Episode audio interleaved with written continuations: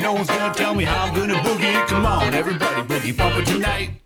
No one's gonna tell me how I'm gonna boogie. Come on, everybody, boogie bumper tonight. No one's gonna tell me how to boogie. Come on, everybody, boogie bumper tonight. Let's go!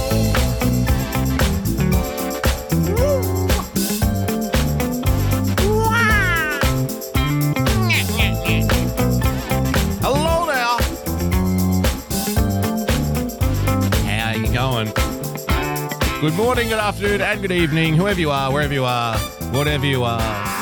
it's Monday night. It's the night after. It's the night after uh, a tremendous, a tremendous sporting spectacle, which we will get into because, unfortunately, I'm sad to report the bad guys did in factor in. These are very bad people, very, very bad. Thank you for joining us, Monday night edition of the Daily Boogie Podcast. Just remember, uh, tonight's recommended drink is Cheap Box Wine. Tonight's recommended snack, bland brand, no name crackers. This is the official wine and crackers broadcast right here at 6 p.m. Thank you for joining us. If you'd like to become a full-time supporter of the show, then please, by all means, at patreon.com slash boogie bumper. Become a subscriber by hitting that subscribe button on your preferred podcast player. And of course, if you would like to commiserate the bad guys winning, then you can do so by following me on Twitter at Boogie Bumper. Very excited for tonight, ladies and gentlemen. Very excited to get to the real stuff, the real important stuff. Thank you for joining us. So much to get through, so little time. Yes, this is very important. This is a matter of life and death. There was some old football manager, I can't remember which one. Don't think it was Jock Stein. Maybe it was one of the football players. And when I mean football, I mean like soccer. And somebody asked him, you know, what's the go with the fans and fan violence or something like that. And he said, you know, some people say that football is life and death, but they're wrong. It's much more important than that. so, yes, congratulations, Tom Brady, Tampa Bay Buccaneers. Um, I'm a Brady fan. I, I don't mind saying, but I don't, I don't, I don't watch NFL, right? So, if I say I'm a Brady fan, a whole bunch of people start going, "Oh, remember this, remember that, remember this." I'm like, ah, I don't care about any of that. I mean, if you win that many Super Bowls, that's good enough. and you know, he seems like a pretty Ring hardworking guy, and get your professional. I like him. man. Uh, thank you for the sub, whoever that was. My little list isn't updating now. So, uh, Derp of Diamonds, Gypsy. Where did you steal the subscription, Gypsy? So, you know, he's just a guy who wins a lot. So, yeah, I, I like him. And he kind of, he doesn't really, you know, I, I, I, I guess I kind of like him because a whole bunch of people don't as well. Because he can just do the most innocuous things and have everybody, and I don't really get it. So I kind of like that. So, but in saying that, he's not a very nice guy. Have you known that? Did you hear about this, ladies and gentlemen? Because everybody out there is going to be sucking Tom Brady's dick right now. And we're not going to do that here on this show because here on this show, we believe that the truth needs to be discussed, the truth needs to be uncovered all the time. Jim Enward with the diamond. White supremacy wins again. Hooray! we are back. Yeah. So, he's a bad guy, and we need to discuss why he's a bad guy and why he's undeserving of your admiration this morning, a day after his team won the Super Bowl. His seventh. He's now won more Super Bowls than any other team has won a Super one Super Bowl. So you know, I don't think he sucks. Um, this came out a few days before the Super Bowl. This is our first show in a few days, so unfortunately just missed out. But I think we have to discuss it nonetheless because this is not an example of sensationalized journalism or, you know, uh, bewildering nonsense masquerading as opinion. It's not any of those things. This is most definitely a poignant and uh, you know, a poignant and concise commentary on the troubles befouling the United States of America in regards to racial issues. I think it's very fair. Have a listen. Ben Veritas with the diamond, mature audience. Fuck yes, you cunt.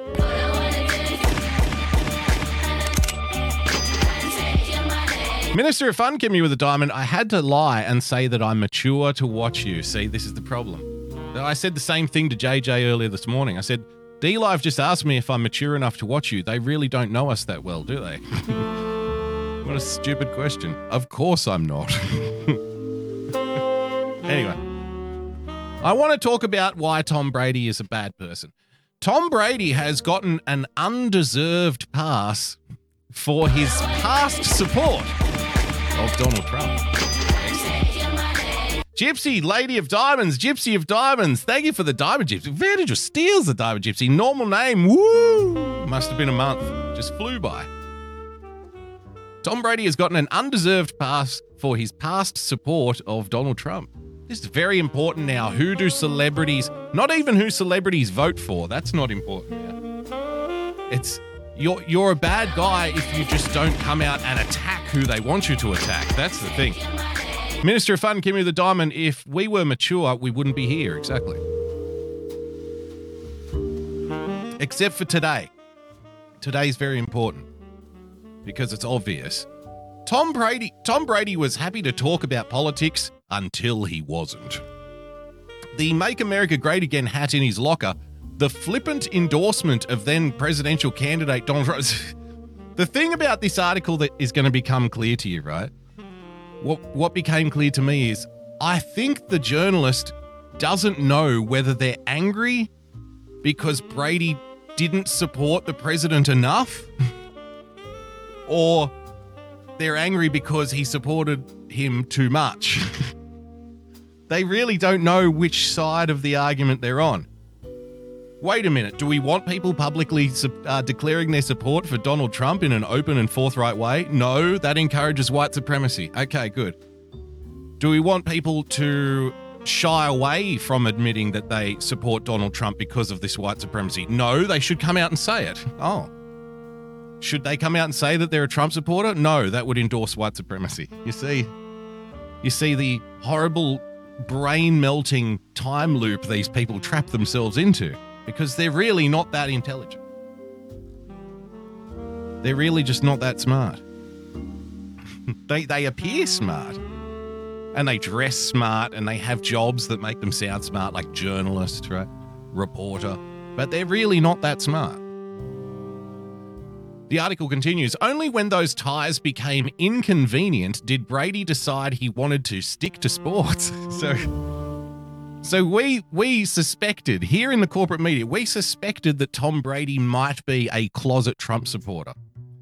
We then pounded him relentlessly in the press for being a closeted Trump supporter. And and then once he said, "No, no, I don't want to talk about politics at all. I just want to talk about football." We then accused him of being a of being like a deceptive Trump supporter. Like he just oh he doesn't want to talk about it now that we're hammering him. Hmm, interesting that you know. See, I, I I I am one. Kimmy in the chat says stick to sports. I agree. I am one who like because I was doing a radio show about sports before I was doing anything else, you know, and myself and my co-host would just relentlessly tear apart sports journalism because it's just as bad as political journalism. It's even worse in a lot of respects. So, the upside of having, you know, we've talked about it before, how sick we are of politics melting into everything around it. Um, the upside of having this happen to sports, though, is that you get uh, articles like this, where the where the two the two outer rims of both sports and politics, political journalism, kind of mash in together and you you get these horribly non-analytical just blathering fucking pieces. And it's really it's really more exciting to me than the sport itself i've got to be honest with you. Yeah you've seen one game you've seen them all. Tell me again how tell me again how brady is wrong for both being too supportive of trump and not supportive enough at the same time. Tell me more about that please. Listen to this. Only when those ties became inconvenient did brady decide he wanted to stick to sports that he preferred to be a beacon of positivity rather than delve into society's thorny ills. How horrible, how irresponsible of him. I mean, really, this this kind of upfront approval of Hitler 2.0, it's really got to stop, honestly. Stick to sports, he says. become a beacon of positivity and unity, he says. Pfft, what a fucking fascist. we should call him a Nazi until he says he doesn't want to talk about politics anymore. Good. Brady came out today and said that he doesn't want to talk about politics anymore. What's wrong with him, the pussy? this is what they're doing to people.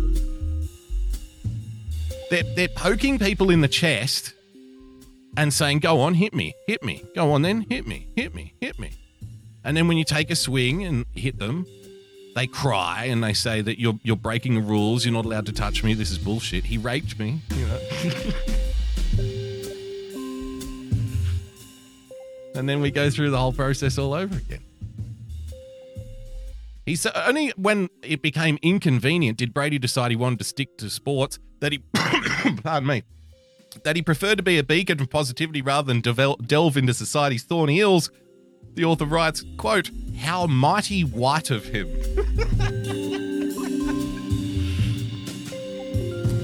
the author is uh, Nancy R. Moore. You can look her up yourself. White woman. Brady's ability to enter and exit the debate at his choosing. Yeah, because you see what I mean? They, she doesn't know whether she's angry at him or not.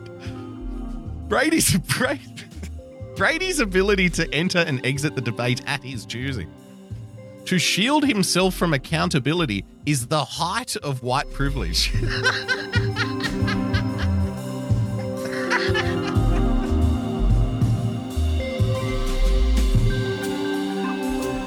See,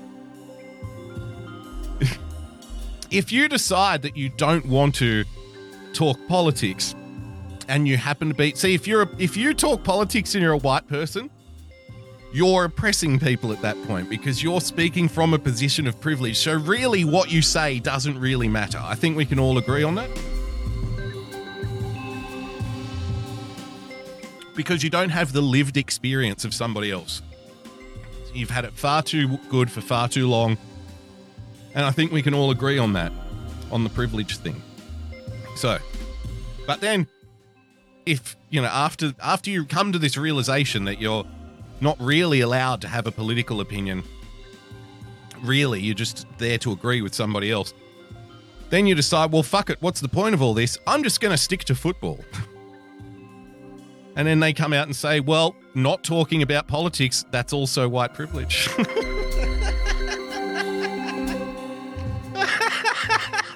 I love these idiots. I really do. They're stark raving mad.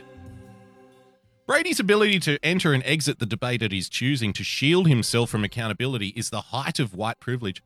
As this country grapples with the far reaches of systemic racism, look no further than Brady, for whom the expectations and allowances granted will always be different. Whiteness is the benefit of the doubt, says David Leonard, author of Playing While White Privilege and Power on and Off the Field. Sounds like a hell of a fucking book, if you ask me.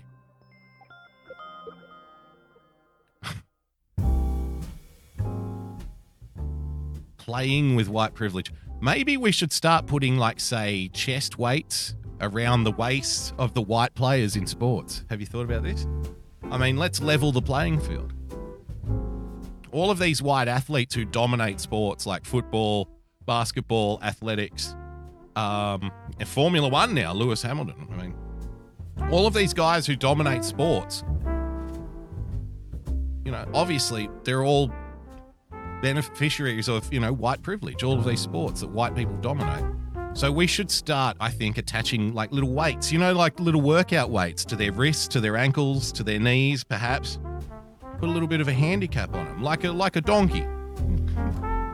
And, you know, slow them down a little bit, make them a little easier to tackle. I think that's only fair because let's be let's be honest here, they're only there because they are white. I think we can all agree. Uh, this guy, David Leonard, who wrote this book, Playing with White Privilege, uh, quote, when Tom Brady says, I was just given the hat, or he's just a friend of mine, or when he skips the White House and says, I had a different engagement, he gets the benefit of the doubt. He gets to be an individual. I mean, there's obviously something wrong with that. He reaps the benefits that we as white Americans reap each day and every day in different contexts. It's been five years since a MAGA hat had prime placement in Brady's locker, and this is the this is the beautiful part about it. Listen to this. It's been five years since a MAGA hat had prime placement in Brady's locker, and he replied, I hope so. That would be great. When asked if his old, old golfing buddy had uh, what it took to be president. But with Brady playing in his 10th Super Bowl on Sunday, when his Tampa Bay Buccaneers faced the Kansas City Chiefs, the topic was raised anew by Hall of Famer Shannon Sharpe. And we're going to get to Shannon in a moment here because we've covered Shannon Sharpe before on the show. And let me tell you, he is a riot. You're going to love him if you haven't seen him. He's one of my favorite guys to analyze here on the program. The, the perfect melding of sports and political journalism in everything I described before and more. He really is something special.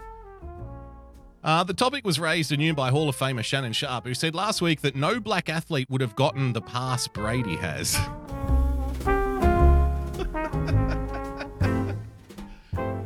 So again, are they upset that because are, are, they upset that he's not supporting Donald Trump openly enough? Because remember, they're angry that he said, "I don't really want to talk about politics. I just want to step out of the political stuff. I just want to focus on football. I'm not really into it." And they say, "Oh, how white, how cowardly. He's allowed to do that because he has white privilege, right?" But if he comes out and says what he thinks, then that's also white privilege. I mean,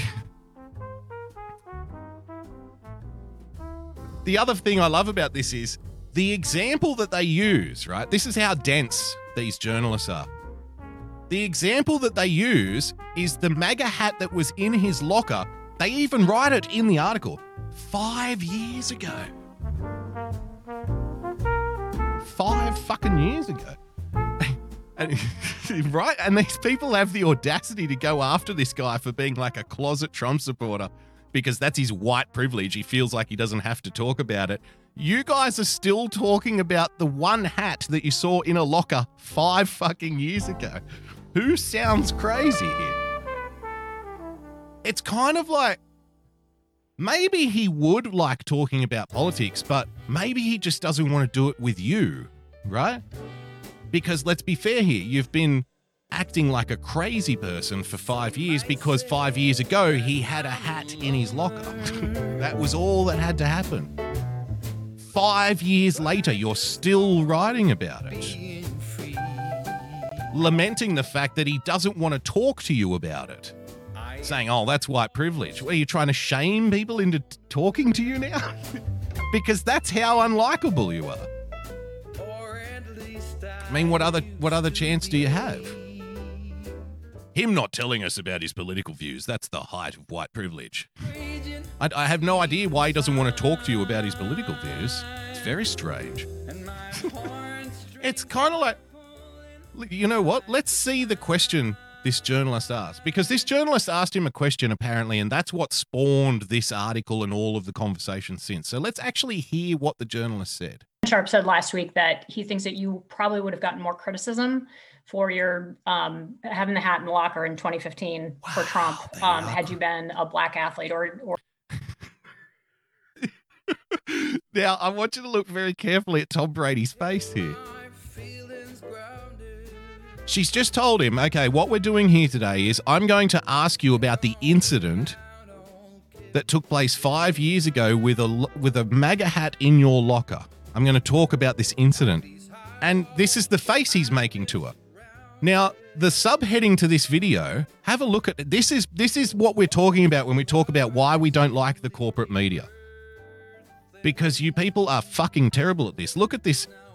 Tom Brady attempts to answer Trump-related question at Super Bowl press conference, like he like he was lost for words because oh he was lost for words because he's a secret Trump supporter with white privilege. No, no, he was lost for words because it's probably the dumbest fucking question he's ever been asked. That's why. I mean, what if what if I'm walking down the street, right, and somebody comes up to me and says something like, you know, Mr. Bumper, Mr. Bumper, do you think when we milk the cows it's rape because we're touching the cow on the boob? Do you think we're raping the cows? That's the face I would give. That's the face. Huh? What? so this guy, this reporter's asking him about uh, Mr. Brady, I want to talk about the incident five years ago where you had a MAGA hat in your locker. That's the face he's giving, as though you were asking him, Are we raping the cows when we touch their little cow boobs? right? Because it's not because you're stumping him and he's, you know, he doesn't, he's ashamed to talk about his ties to the white nationalist president in this fucking amazing reality, which one can only imagine. I mean, it must look like fucking it must look like the world of Avatar up there in your brain. With little trees lighting up in the middle of the night and little forest nymphs running around enjoying each other's company, whatever the fuck goes on in there. because to get from that to that, I mean, it's quite a stretch. So, so he's asked this ridiculous fucking question about a hat from five years ago. Shannon Sharpe said last week that he thinks that you probably would have gotten more criticism for your um, having the hat in the locker in 2015 for Trump um, had you been a black athlete, or or basically that black athletes aren't given as much room. Wait, wait. So if a black athlete had a red hat for Trump in his locker, he would have gotten in more trouble.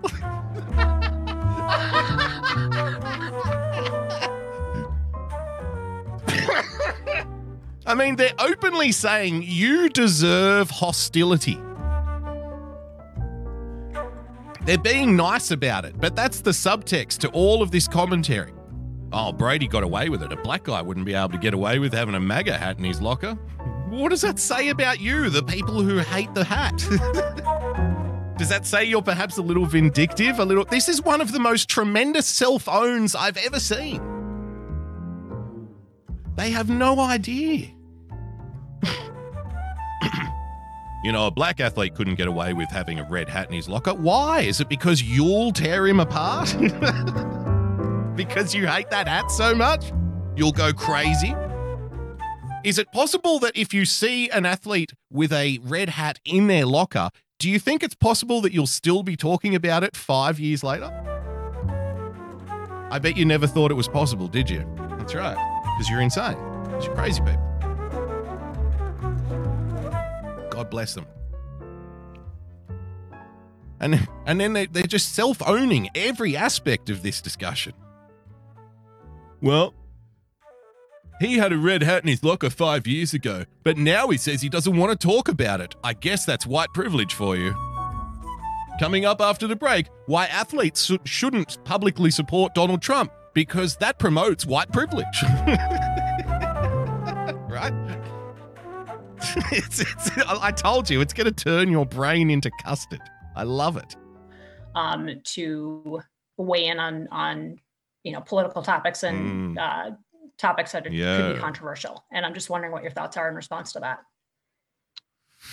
I'm not sure how to you know respond to. D- don't worry, none of us are.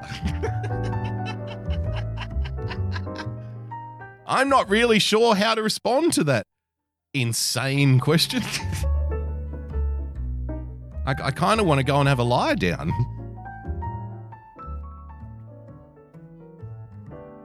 That you know, hypothetical questions like that. Um, you know, I hope everyone can, you know, uh, we're in this position like I am to, again, try to be the best I could be every day as an athlete, as a player, as a person in my community, for my team and so no, forth. That's, so, no, Tom, that's not good enough, mate. You know, you might be the greatest quarterback who's ever lived, but that doesn't give you a right to not talk about an incident that we noticed five years ago that we still care about.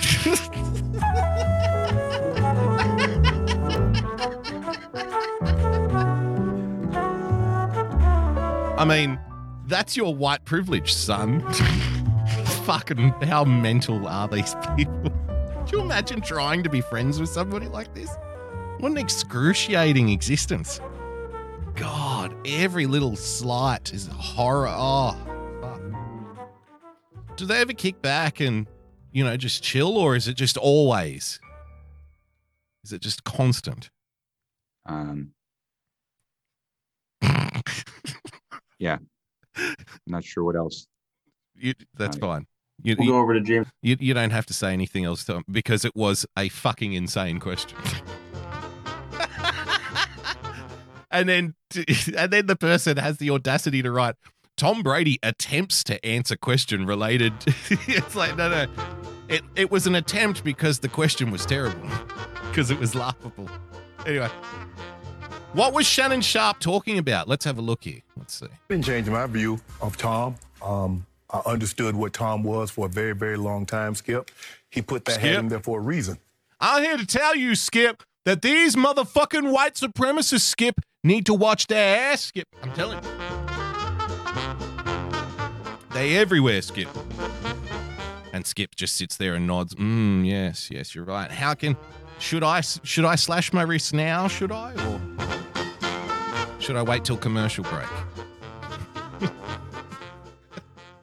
letting you know that I support my friend Donald Trump, and no matter what he says, Uh-huh. I support him. Skip, there, uh, uh, Mark McGwire was not trying to hide the fact that he was taking Andrew androstenedione. Skip, it was right there front and center in his locker. When you pan to it, you saw all the bottles. No, but I thought that was a diversion. That was diversion. Yeah, but I'm just saying he was that- taking That's that's the light stuff. yeah, he was That's taking the- that on top of the Yeah, other stuff. yeah, yeah. But that's the hat. Okay. I put the hat there. Yeah, I support him, but I support him in another way. Skip, let me ask you a question. And and and, and I know people. Uh, I, I was reading a little bit of the article where they tried to make the, the parallel between Colin Kaepernick and Tom Brady. What? I what par- what parallel?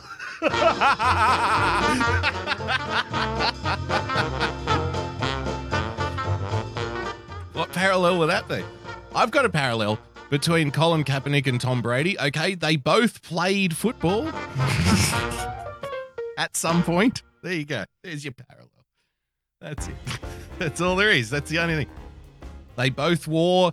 Uh, they both had a football in their hands on the field at various points of their career. You know what I mean? Pretty close. Hey, that's two out of them. Have you ever been on a football field? Have you ever had a football in your hand at various points in your career? Didn't think so. So, you know, Colin Kaepernick is a lot more like Tom Brady than you are. that's your that's your white privilege kicking in thinking that you get to be compared to people just because you're white. Why don't you sit down and stop talking? Let the people of color have their say for once. Christ. For once. got a better comparison. Let's just say, for the sake of argument, LeBron James says, "My friend, Yep. Minister Farrakhan." So, How would uh, uh, America react? uh, with, I would imagine, large amounts of apathy. There would definitely be people who would be, you know, like, oh, you can't support Louis Farrakhan. He's here's a hate preacher. No, no, no, no. And there would be other people who were like, you know, God bless. Thank you, LeBron James, for finally declaring you're so brave and stuff. But I imagine most people just go, eh, I, I don't care. what? Uh, most people may, may even say, who's Louis Farrakhan? I'm not joking. Uh, uh, you know, a tremendous amount of people, uh, a tremendous amount of people thought like, you know, Osama bin Laden was the name of a Pakistani Test cricketer. Some thought he was the, some thought he was once the president of the United States, Osama bin Laden. Asking people on the street.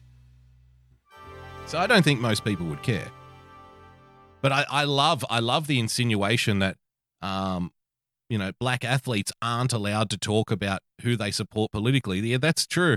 And uh, when when LeBron James was doing the fucking Hillary Clinton appreciation tour pre, prior to the 2016 election, I'm sure that was just for the, that was just for the biz. That was just for showbiz. Had nothing to do with politics. As you know, Hillary Clinton, very entertaining speaker, didn't even have anything to do with politics. what what planet? What planet are these people on? I mean, this should be obvious enough. LeBron James has weighed into political discussion a lot, right? And he's fi- he can do that if he wants. I don't care. Who gives a fuck? But he's he has weighed into political topics and political discussion very often. And like I said, he was doing the Hillary Clinton tour, the campaign tour, doing events and shit with her. Right? And you're comparing that to a guy who, again, five years ago was photographed with a hat in his locker, and that's it. And after that came out and said, I don't want to talk about politics, you know. He was just a friend. They sent it to me, you know. I hope, you know, good luck, I guess, but I don't really do politics. And five years later, they're still attacking you about it. And they've got the fucking audacity to say, well, LeBron James couldn't get away with this. You're fucking insane. I love it. I love this so much, man. You see, blacks have always had to be very, very quiet about who our friends are. They made President Obama disavow Reverend Wright. Donald Trump stand front and center with David Duke. A lot of these radical ministers that says things that are controversial. Wow.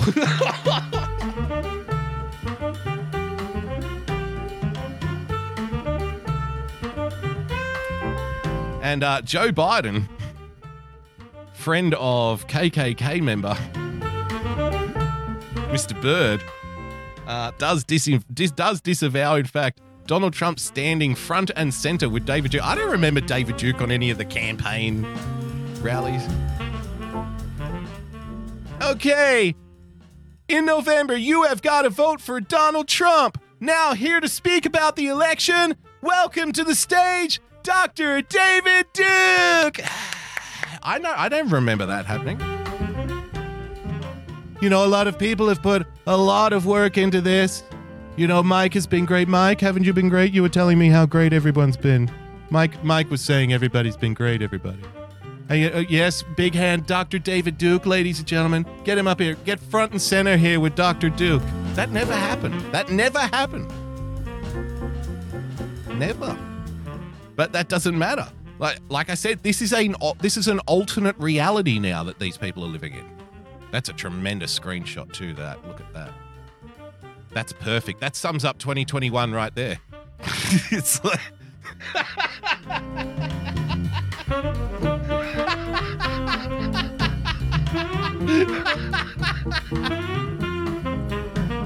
Can somebody please screen grab that for me? Pretty please. I think we should take out the text in the middle and just have the two. And that'd be it. Wonderful. Getting very upset, Shannon. And rightfully so. He's right. He's 100% right. This is white supremacy and white privilege. Vow Reverend Wright. Yeah. Donald Trump stand front and center with David Duke. A lot of these radical ministers that says things that are controversial. He doesn't have to. def- I don't know who they are. All he says, I don't know who they are. And you know, God love you. If you're one of these people who thinks that now Trump's gone, that everybody's going to move on and they're going to stop talking about him and stuff, man, I, I love you, but you are so wrong. Look at how long they'll talk about not even the man Donald Trump. They're still talking about a guy owning a hat five years from now. So if they're going to talk about a hat for five years, a hat in somebody's locker in a locker room, not on his head, he's not wearing it. just there. It's there in the in the shot. So if they're going to talk about a hat for five years, then they're never going to stop talking about Trump. He defines them now. That's the thing. All of the people who have made careers like going way over the top, like frothing with rage about Donald Trump and white supremacy and the Nazis are back and stuff. All of the people who have made careers on that are now that they are they're, they're chained to him. His future is their future. Do you see? So they can't, they're never going to let it go. They're never going to stop talking about it. They're never going to, they're never going to give up. They have to now. They are a leech on his back, and if the host dies, then so do they. So they need to, they need to suck him dry, but keep him just alive enough to keep, to let the milking continue. And if too many people start milking his blood from the boils on his back, then eventually the whole system dies. LeBron James could never say, a prominent black athlete could never say, Minister Farrakhan is just my friend. And like I said, the the way politics is melting into sports coverage now, and has been for some time, let's be honest here, but now it's just overt. Like this could be a political discussion show, what they're doing here. But the upside of that is you do get these beautiful things of, you know, people who have spent their entire lives, you know, getting beaten up around the head on a football field. You know, credit to you if you can do it. It's not for everybody. I understand that. But these are the people now offering, you know, descriptions of rather complex socioeconomic, you know, imbalances in society. It's it's rather it's rather fun. So again, I, this is one of the best cell phones I've ever seen. So we're comparing, right? because Tom Brady was asked about this, and he's like, I can't answer that kind of a hypothetical. But again, the beautiful, the, the dripping irony of this is Shannon Sharpe is saying that LeBron James is the victim of an imbalance here, that he can't come out and say he loves Louis Farrakhan. But they are comparing that because this is his argument for white privilege. Yet they're comparing it to being angry at a white guy for five years because he had a hat in his locker. He didn't say, I love Hitler or anything. Right?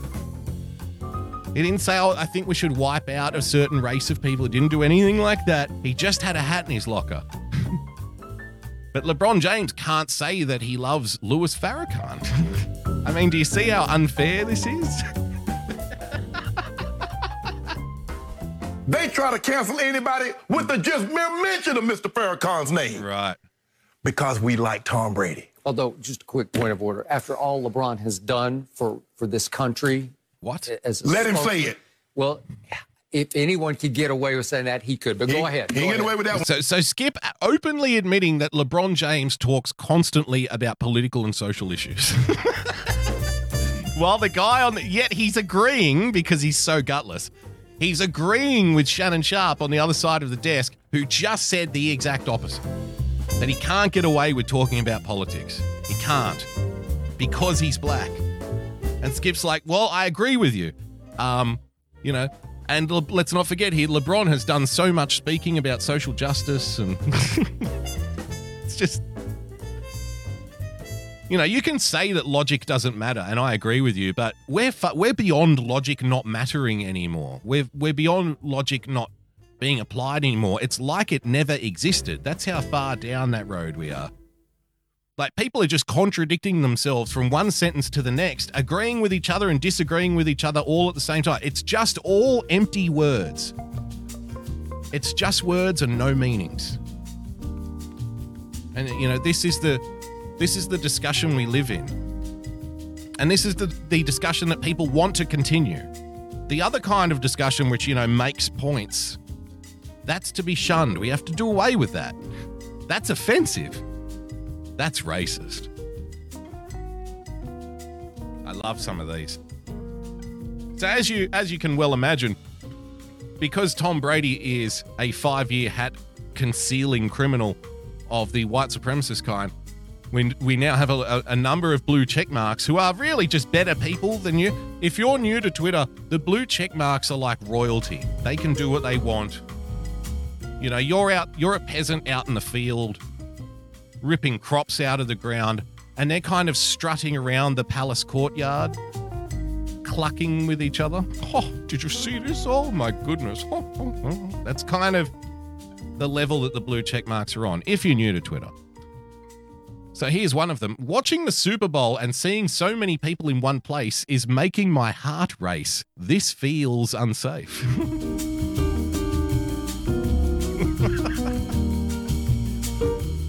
And I have to give a shout out to our friend Chris on Twitter who alerted me to a couple of these examples that we have here because he's been on the lookout. He's been watching very carefully the discussion about Tom Brady and his his obvious white privilege, which we agree with. So listen to this, and I guess I'm rooting for the team with the racist name over the team with the Trump loving quarterback in a sport that still hasn't apologized to Colin Kaepernick.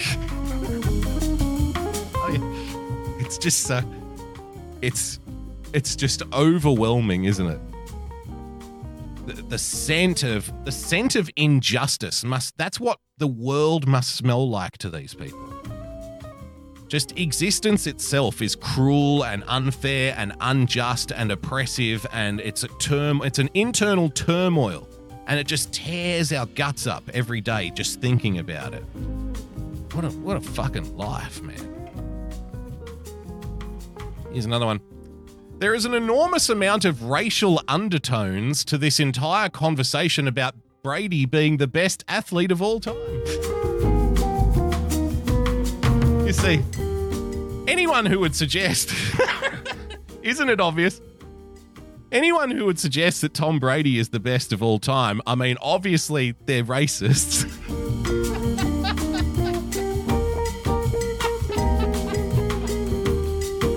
and and now and there now white Donald Trump's white Republican athletes and actors now they have the audacity to say that they don't want to talk about politics. I mean, if you have a friend, let's say you have a friend who's really into fucking stamp collecting, okay? Stamp collecting is their thing. They live for it, they breathe for it, they die for it if you gave them the chance, right? Now, your friend is, you know, is tolerable. You'll put up with your friend. But when they start talking about stamp collecting, it's the thing they can just go on and on and on and on about. And it doesn't matter what you say. You know, you could be looking at their stamp collection that they're showing you for the hundredth time, and you'll just innocently point to one and go, "Oh, that picture looks nice," and then they sh- they shoot you an angry look. You know, how can you say that that picture looks nice? Do you know that that's a rip-off? The original artist died in 1934, and then this particular stamp company took over the rights, and then so they didn't have to pay any royalties to the family of the dead artist, they hired an artist to change it just enough so they could create their own, and then they mass-produced it and put it everywhere, and you'd just be going, "Oh, okay, stop, stop, fuck, stop." Man, okay, I don't want to talk about stamp collecting all day again. Now imagine if that stamp collector turned back around to you and said, Oh, this is white privilege. Only a person with white privilege would stand there and tell me that they don't want to talk about stamp collecting. See, these people talk about race and injustice and oppression and apply it to everything. They're angry about a hat sitting in a locker for five fucking years. And then when you say to them you don't want to talk about it to them because they will be like the crazy stamp collector, they then accuse you of being a racist. Minister of Fun, Kimmy with a diamond. Objective analysis of proven skill equals racist. Yes. Yes. There is an enormous amount of racial undertones to this entire convo about Brady being the best athlete of all time in a way that willfully ignores black athletes past and present, as well as the ongoing systemic discrimination against black athletes in the quarterback position. And uh, somebody replied. Somebody replied to that with this tweet, um, and wrote "quote unquote" systemic racism. Colin Kaepernick's stats for the last two years of his career: 21 games, ranked 26th in the NFL. Win-loss record: three and 16. Ouch. Ouch. So he only won three of his last 19 games in the last two years, which put him 34th in the NFL. Uh, completed pass percentage 59%, which put him 32nd in the NFL. And total QBR, I guess that's quarterback ranking or something, 52, which put him 31st in the NFL. That's your systemic racism.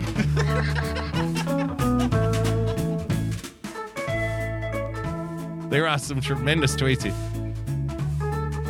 Uh,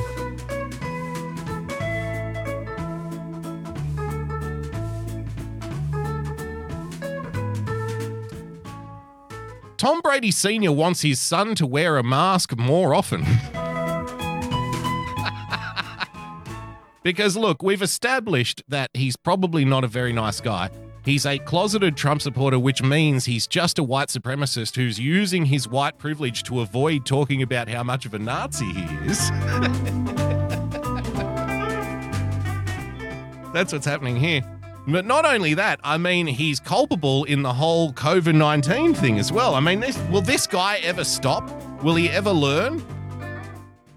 Tom Brady Sr. wants his son to wear a mask more often. It's funny that no matter how successful and famous someone may become, he'll still be his father's son, always and forever. And in the case of Tom Brady, six time Super Bowl champion, ageless, world famous quarterback, that's very much the case. Brady Sr. made sure that was known prior to his son's 10th Super Bowl appearance. In an interview with NFL Network's Andrea Kremer about his and his wife's battles with COVID 19 this past summer, Brady Sr. was asked if he's spoken to his son about wearing a mask more often. The tone of the elder Brady made it clear that he's been rather vocal about this request. The tone.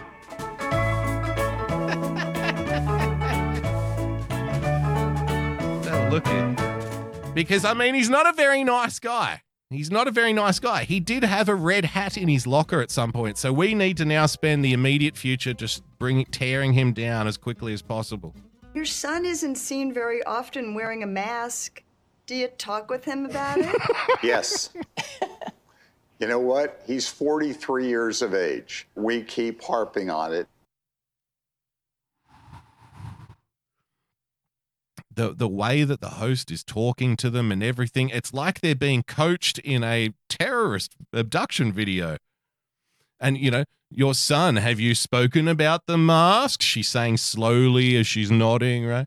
And when he's like yes we are talking about it all the time and it cuts back to her just slowly nodding her eyes wise you know big as fucking dinner plates just staring at him not blinking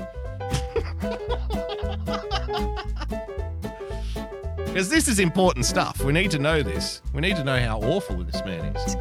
Do you talk with him about it? Yes. Yes. You know what? He's 43 years of age. We keep harping on it. Frankly, he thinks his uh, body, with he, he, he probably takes 45 pills a day. Yeah. So far, God willing, he's still healthy and 45 pills a day. Sounds unstoppable. Gypsy of Diamonds with the diamond. Uh, Veta just steals the diamond, Gypsy. I bet she has bold frame glasses somewhere. Yes, when she reads late at night. Absolutely. Garen, damn tee it. Uh, I'm missing a couple of tweets here. Hang on. I don't know why.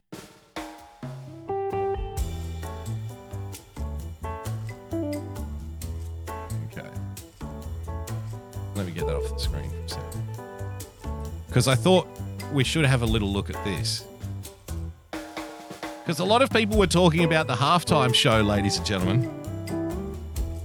But uh, Dan Rather, probably with the hottest take I've seen of the halftime show, since we're talking about coronavirus and not wearing a mask, listen to this.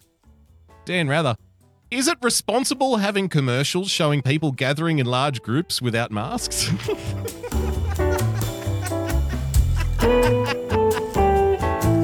I also like this because it's very, very sneaky.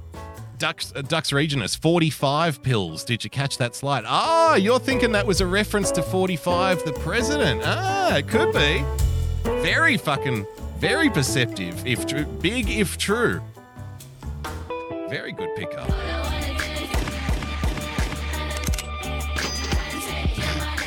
Minister of Fun, Kimmy with the diamond. This just in: Tom Brady is a dirty little pill popper. Yes. So we can add pill popper to the to the list. White supremacist is on there. You know, him thinking that he doesn't have to talk about politics, that's white privilege. That's racism. I do like the very insidious, very deceptive little twist here that Dan Rather is doing. Because see, listen to the listen to the question structure again. Is it responsible having commercials showing people gathering in large groups without masks? Now, if I was asking that question honestly, I wouldn't start from that position, right? You wouldn't. You, would say, is it irresponsible having commercials showing people gathering in large groups? Because that's what they were doing, right? And then that means that it puts the onus on the other person to say why it's not irresponsible. No, of course it's not irresponsible. It's a commercial break, blah, blah, blah, blah. But he doesn't he doesn't structure it like that. Instead, he does the opposite. Is it responsible having commercials? Because then uh, it forces the other person who isn't insane to find reasons why what they're what they're seeing is responsible. Right? You're being forced to defend it. Instead of him asking whether or not it's irresponsible, he asks it's responsible. So then you're like, oh yeah, of course it's responsible. See, it completely changes the tone of the conversation because then they can just hammer you. Because no matter what you say, right? No matter what you say, they can say that it's irresponsible not to wear a mask. That's all. They, so they win the argument before they've even started because of the way the question is written. It's very, it's very good. It's very deceptive. That's why Dan Rather and people like him can be scumbags for 50 years and get celebrated, celebrated at the end of it. That's how good they are. There's some fantastic replies to this. I have to show you some of these. Here's one, for example. Yes, up in Canada, nearly every commercial that airs on Canadian TV channels have people socially distanced and wearing masks. Strange US doesn't do the same, but our ads are also more inclusive, while the US majority white, so I guess I'm not surprised.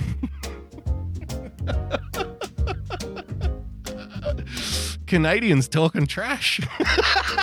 you're not even that woke, America. NFL, you're you're not even that woke, man. The NFL are basically they're basically science deniers to the Canadians. Listen to this, I love this one. This is probably my favorite. What about the crowd and number of people at the game? To say nothing of the systemic racism of the NFL. This is on this is on Super Bowl day. This is after Tom Brady wins his seventh Super Bowl. this is the response. This is why it was so much more worth it, Tom Brady winning. Because this was always going to be amazing. What about the crowd and number of people at the game? To say nothing of the systemic racism of the NFL and not apologizing directly to Kaepernick, they should make a formal apology and make him a huge payment or set up a, a huge fund for his use to educate. they should set up a. The NFL should start a Colin Kaepernick Education Trust Fund. Fuck. Again, we're talking about commercials in the Super Bowl where people weren't wearing masks, and that's what somebody will jump to. And again, if you jump to that, like we need a trust fund to teach about what the racism that Colin Kaepernick had, it's like, hang on, slow down. This is why we don't want to talk politics with you. We'll talk politics with the sane people, but not the insane people. Because if you can just jump to that in one paragraph without taking a breath, how can we even have a discussion? At which point they'll say to you, the only reason you're not talking about it is because you're white. and you think you have privilege, therefore you don't have to. You don't have to you don't have to defend yourself against my accusations of being a fascist because you have white privilege. These fucking idiots. Aren't they adorable? We need more commercials showing mask usage and proper mask wearing. Cues could be used like hand washing, sanitizing at appropriate moments. They really just do want to treat society like children. I mean, this guy, this guy wants a, you know, something in the stadium, something on the screen to remind you, okay, now is a get, a, now is a good time to get up and do some hand sanitizing. Off you go. Come back. We'll be waiting for you, little one. More contemporary TV shows, movies should also reflect the times. This guy wants movie stars wearing COVID masks on the movie.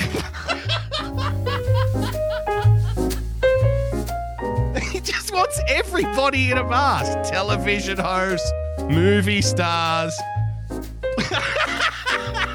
because only then, only when we have pure total saturation, just telling everybody all the time how to wear a mask, only then will people stop being sick of it. Thank you for keeping me safe. The whole thing is irresponsible. 25,000 people in the stands, star quarterback walking in with no mask, and Florida has the rapidly spreading, uh, spreading variant. Americans value sports over lives.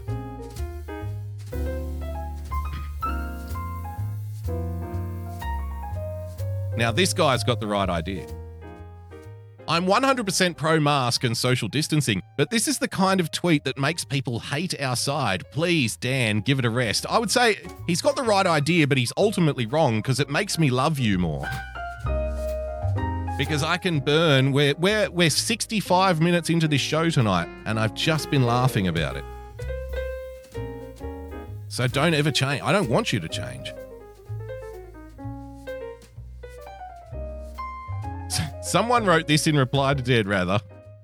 Hate to break it to you, champ, but commercials are make believe, kind of like your journalism. and then this got a reply instantly by an angry Dan Rather defender who said, Wow, disrespectful. I imagine you'll have an unforgettable career and be admired by most of the world. Oh, excluding you. They're so bad at these people, like, because they're so humorless, because they're just wallowing in their own, it's either guilt or victim, you know, victimhood or this, like I said, this never ending torrent of injustice and oppression and exclusion and just constantly mulling it over and it's defi- it's shaping you as a person it's defining you and it's and it's, it's it has an effect on how you interact with other people in the world around you just constantly involved in this in the churn of it going from you know meandering from one outrage to the next like a, a herd in the walking dead Get your you know what I mean? man. just this never-ending cycle of it. But because of this, they're so bad at banter. They're so terrible at like takedowns, you know, so bad at clapbacks. That's why they have to promote them, you know, completely lie about them. And they'll say, oh, yeah, exactly, sick burn. Oh, sick burn on Twitter. Somebody chopped out Donald Trump with a sick burn. And it'll be something like that. I imagine you'll have an unforgettable career and be admired by most of the world. Oh, excluding you.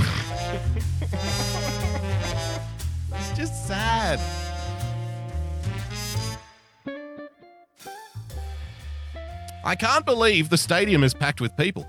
All the coaches and crew on the sidelines, no masks. My heart breaks for the hospital staff in their city.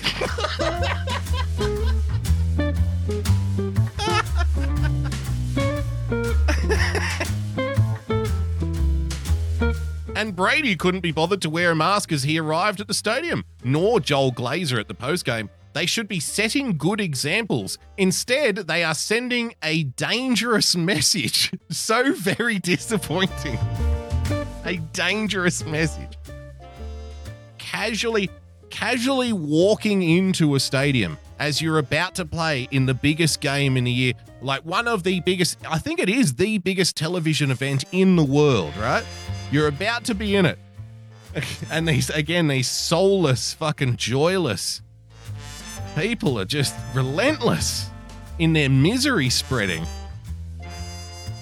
He didn't walk in, he wasn't wearing a mask when he woke in. Oh, this is setting a dangerous example. This is so disappointing. Ah, Oh. Fantastic stuff. Speaking of speaking of which, in Tampa, Super Bowl celebrations bring super spreader concerns. Oh, good, another one. At least one police officer appeared to have been knocked to the ground as fans are seen shoving one another in a video. wow.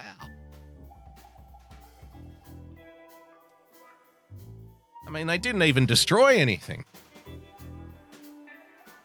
Fucking pansies. you call that a riot? Come on. The streets of Tampa, Florida teemed with boozy revelers into the wee hours of Monday, many of them ignoring pleas from medical experts to socially distance and wear masks.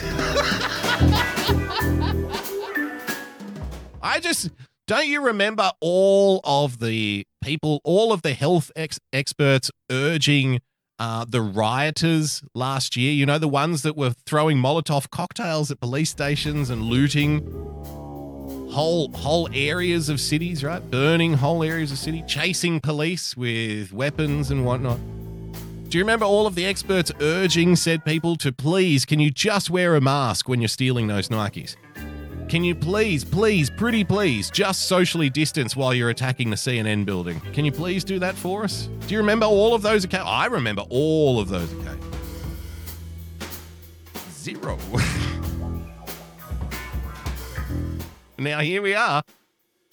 Do you remember? They even brought out, remember they trotted out like all of these little studies and shit? So they brought out these studies and said, well, actually, uh, the rallies, the protests, the mostly peaceful, violent protests, uh, they didn't cause. Actually, COVID numbers went down because of those. Yeah. that didn't cause any more COVID cases. I swear. We have the evidence. Don't you trust the science? Trust the science. But now, oh no, no, times have changed. Now we've got some super spreading variants out there. Settle down, Tampa. No fun for you. In one of the more bizarre episodes, a man in a red t shirt and shorts climbed a small tree in the city's South Howard district known as Soho and rocked back and forth as hundreds of people egged him on. Video captured by Juan Carlos Chavez, a reporter for the Tampa Bay Times, showed. The man later appeared to be taken into custody by the police after people in the crowd started shoving one another. At least one police officer appeared to get knocked to the ground. Oh my goodness. Listen to these insane, violent protesters. It was not immediately clear how many people were arrested after the game, which ended just after 10 pm local time, or whether police issued any citations for violations, yada yada. The Tampa Police Department did not immediately respond. But there you have it. Too many people out, ladies and gentlemen, not wearing masks. Uh, masks. These are the important issues. And I'm so glad that somebody is covering them. Let's have a look here. I want to ask you because, quite frankly, the concern is the players. You know, I mean, 70% of the league is black, and this is a disease that disproportionately impacts African Americans. Are the players.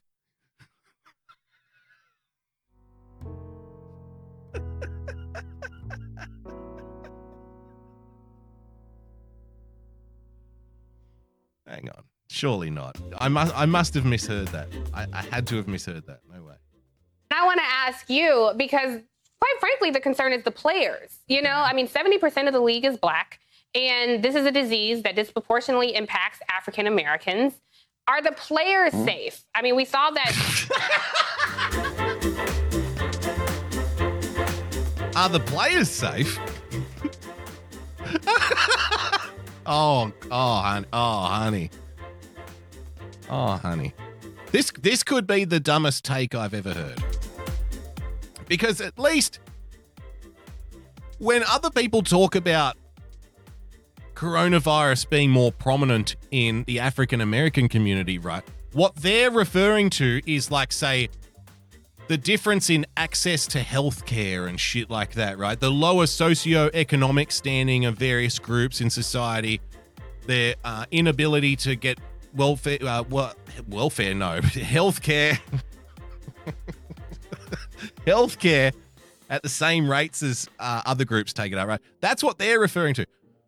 But this lovely young lady, and I'm sure she's very lovely, she actually thinks it's because of their skin color because she thinks she has to think it's because of their skin color because she thinks you know the very well paid NFL professional players who have access to like the best doctors in the business all of the best doctors she thinks they're at risk of, of catching covid-19 because they are black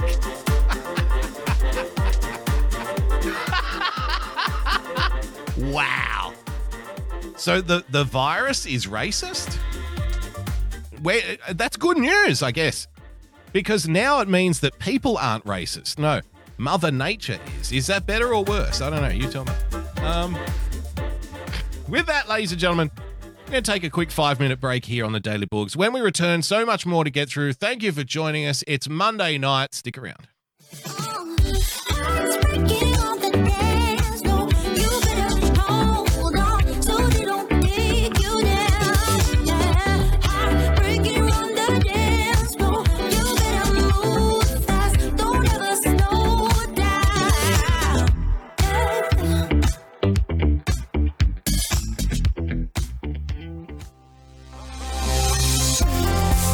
Inverted, narcissistic, and most importantly, completely pointless. Come waste an hour of your week with The Starting Block Friday nights Australian time at dlive.tv forward slash The Starting Block. Get in touch with us on Twitter at The Starting Block, no K at the end. Also, subscribe to the show on Apple Podcasts or iTunes by searching for The Starting Block, or one word, or on Podbean at startingblock.podbean.com. Join the blockheads, tuning in in their millions right around the world.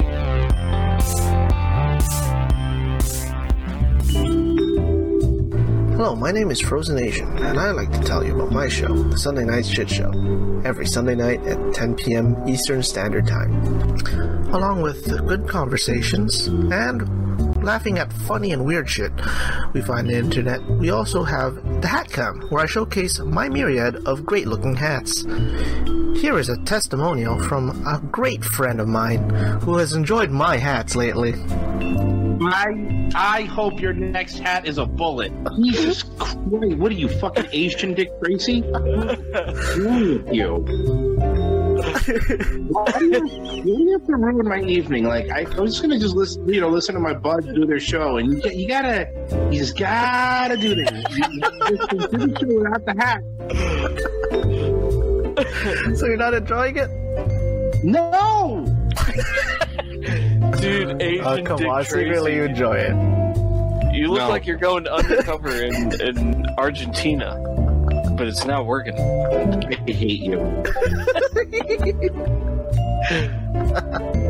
I hate you. and I Oh, hate come on, you stupid secretly love it. No, no, I openly hate it.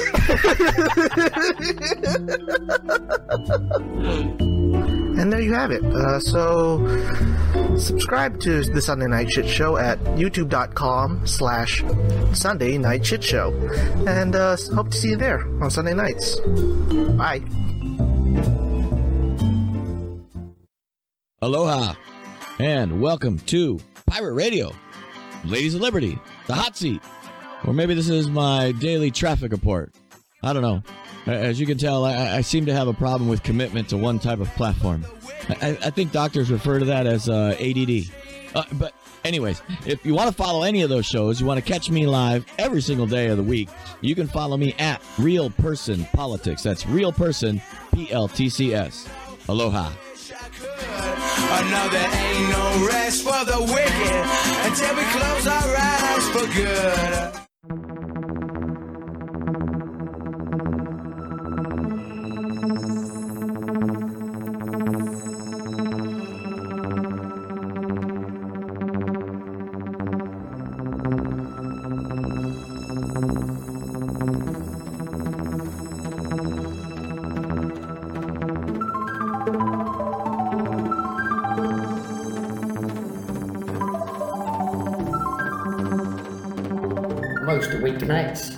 Good self, UK Neil, over at DLive for the Great Awakening show. That's over on DLive at dlive.tv stroke UK Neil. Get yourself out of that matrix and get over to the Great Awakening. This just in! The global officials that can help all, also known as Got You, have now banned all boogieing and boogie related movements worldwide. Public safety is the main concern, they say, and people are reminded that boogieing is contagious. Anyone caught boogieing will be dealt with in the harshest terms police have reported. More right away. This world can get you down. There's just one thing you can do. You gotta get back up and shake it all around. No one's gonna tell me how I'm gonna boogie. Come on, everybody boogie bumper tonight. No one's gonna tell me how I'm gonna boogie. Come on, everybody boogie bumper tonight. No one's gonna tell me how to boogie. Come on, everybody boogie bumper tonight. Coming back. Second half of the show, ladies and gentlemen, boys and girls, thank you for joining us. Monday night edition of the Daily Boogie Podcast, the post Super Bowl breakdown, where we are talking about just how awful Tom Brady really is. You know, some like to talk about his football as if that matters. The real issue is he had a red hat in his locker five years ago. That's the thing. That's the thing that we care about here in sports journalism now. Thank you for joining us. So much more to get through and so little time. In fact, since we were on the topic, I just want to play this because we, before the break, we covered Shannon Sharpe, ladies and gentlemen. And Shannon basically made the argument that a black guy couldn't get away with what Tom Brady got away with because black athletes aren't allowed to speak their mind when it comes to politics and whatnot. Not like white athletes are. White athletes are allowed to say whatever they want. Ring the bell and get your cheese, man. Ah, thank you for the gifted sub, winning TV. So white athletes are allowed to say whatever they want. They're allowed to even, you know, believe it or not. You know, and this is going to be confronting for people who live in a in a white privilege bubble of their own. But They're even allowed to get away with having a red hat in their locker five years ago and then saying they don't want to talk about politics. Can you believe the white privilege of these people? So, black people aren't really allowed to make political statements, according to Shannon Sharpe. This was Shannon Sharpe on January 8 of this year. So, we're talking literally a month ago, one month ago, when what we like to call the siege of Capitol Hill took place. Um, a couple of NBA teams started doing, you know, these little demonstrations, walking off the court and whatnot. Didn't want to play the games that day. Spoke about, you know, they wanted to sit out. They had little linking arms and such and such. You know, the usual. Because obviously, um, athletes of color are not allowed to express themselves politically. I was actually just thinking during the commercial break too. We were so, I mean, another, the obvious example. So they want Tom Brady to be open about, you know, obviously his support of the white supremacist Donald Trump, whilst at the same time not openly supporting him because that would empower white supremacists, right? So not only is that going on, but they're angry about a red hat in his locker five years ago. The argument is a black player couldn't make that same, a black player wouldn't be allowed to make that kind of a political statement. And then I remember Colin Kaepernick doing a press conference with Che Guevara on his shirt.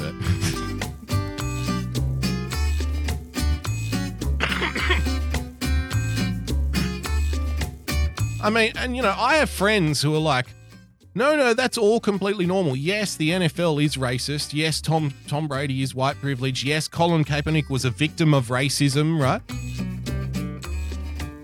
That he can't do things and Tom Brady can because of his privilege. But that's the example is right there in front of you because they're demanding that Colin Kaepernick get uh, an apology from the NFL. He deserves an apology, a formal apology. And, you know, one particular user said, the NFL should set up a trust fund in his honor to help educate people about the racism that Colin experienced. You sure it was Che Guevara? Yeah, it was, wasn't it? It was a Che Guevara shirt. Pretty sure. Yeah, the little pigs on the on the football socks, right? Yeah. so, oh, yeah, clearly he was allowed to do it.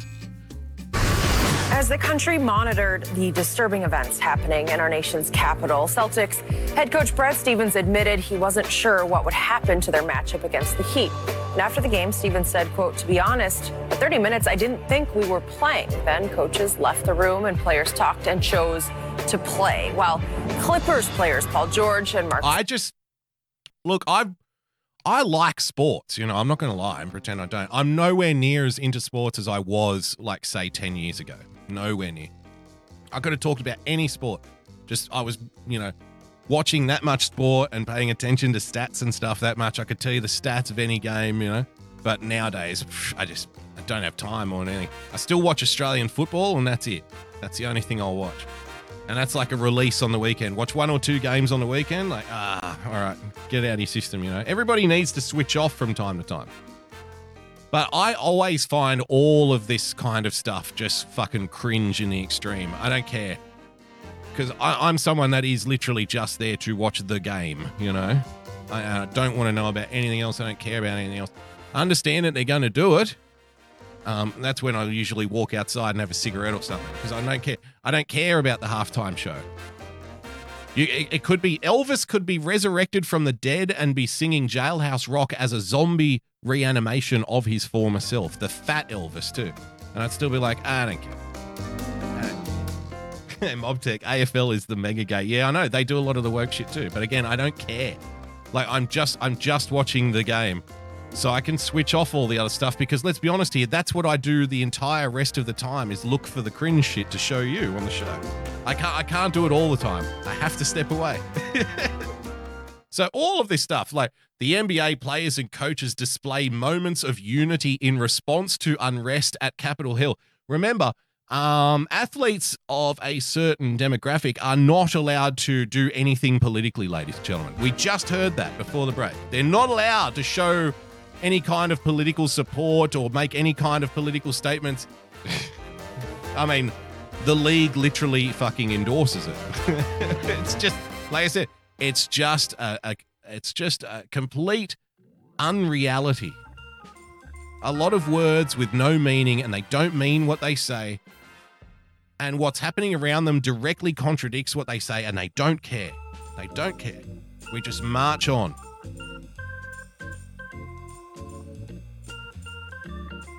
All right. Um. Okay, tell you what. There's a couple of things we can do here. Let's do a multiple choice, shall we? I'll let you decide. What do you want to cover? Now, we have all right. Option number one, since we're on basketball, option number one is a courtside Karen getting into an altercation with LeBron James during a game. That's option number one. Or option number two is an update on the human Ken doll. Do you remember we covered the human Ken doll maybe, I don't know, a year ago, six months ago? Guy's had a lot of plastic surgery and he was very proud of the fact that he'd spent like $50,000 to become basically a human recreation of a Ken doll. So that's option number two. So it's up to you which which route you want to go down. They both have their positives and negatives. I'll let you decide.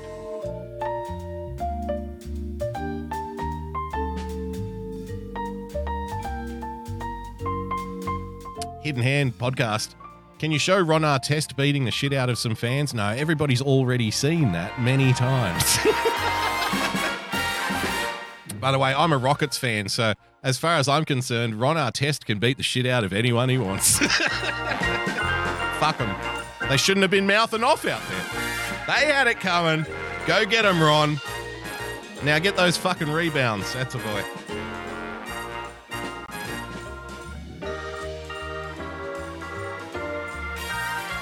All right. I think the ones have it. So let's have a look here. The courtside Karen, ladies and gentlemen. This story has some layers. The ones have it. The Karens win it. Let's have a look here. This story, so many layers to this. This is amazing. Let's have a look. She's being called courtside Karen after getting into a heated courtside exchange with Oh my God. LeBron James. Now you can you can there's, there's like I said, there's a lot of angles that we can come at this. Pardon the puns. um, but you can already tell. I can. I'm already seeing things here. Okay. Now I see the mesh top over like the black sparkly dress and the fur coat instantly. Uh, the injected lips and the fake eyelashes and the fake blonde hair because you can see the roots. Now, I know it's some people suggest it's wrong to profile. Some people suggest it's wrong to stereotype. I'm I'm more of the opinion that these things, these stereotypes and profiles, whilst can be offensive to those who don't fit within the mold, which is completely understandable. Uh, however, exceptions to, fr- to trends don't invalidate trends. And so I'm not somebody who thinks that like all stereotypes are wrong. I think that's a ridiculous argument. I think that stereotypes exist because those traits um, exist in some way, shape, or form, and therefore it's become a stereotype. Like they're not just invented out of thin air. You know what I mean? So again, whilst it can be offensive to people who don't conform to said stereotypes, they're stereo. They're, I mean, they're obviously stereotypes for a reason, like rightly or wrongly, whether we like them or otherwise. They're there. You know what I mean? You can't just wish them away, and they weren't just wished into existence. it's not. That's not the way language works. For Christ's sake. So. I'm already, I'm, and again, remember, it's a Lakers game. She's front row at the Lakers. I think it's a Lakers game. Is it a Lakers game? I don't know. Or is it someone else? Anyway, I suspect she's an LA girl and it's front row at the Lakers. Fur coat, black sparkly dress with the mesh, you know, slung over the top. Uh, the weird little cravat scarf thing. It kind of looks like because of the the writing on the backboard there. Look at the Y in infinity, and it kind of looks like she's holding a cigarette, which is perfect. Have a look at this. you see here, where just next to the Kia in the middle of the backboard stand there, it looks like she's holding a cigarette. Ah. Fantastic. So I'm starting to get an idea of what we're dealing with here, okay? Already. And we're six seconds into this clip. See, people people like to say that stereotypes are always wrong. Hey, we got all of that out of six seconds of footage, so fuck you. You don't know what you're talking about. Stereotypes rule. Stereotypes are very good for figuring out a person without having to speak to them or getting to know them. Very convenient. LeBron James. this lady. Wow. The refs even had to stop the game between the Lakers and the Hawks in Atlanta. Ah, On so, social oh, media, so it's worse. basketball- She's Atlanta rich. She's front row. She's front row at an Atlanta Hawks game. she must have won tickets at the chocolate wheel at the casino. oh, look, honey, front row at the Hawks. Oh. Uh, guess we're going to be out there all night. Going to be out there all night. I'm going to miss Heroes. I'm going to miss the replay of Prison Break now.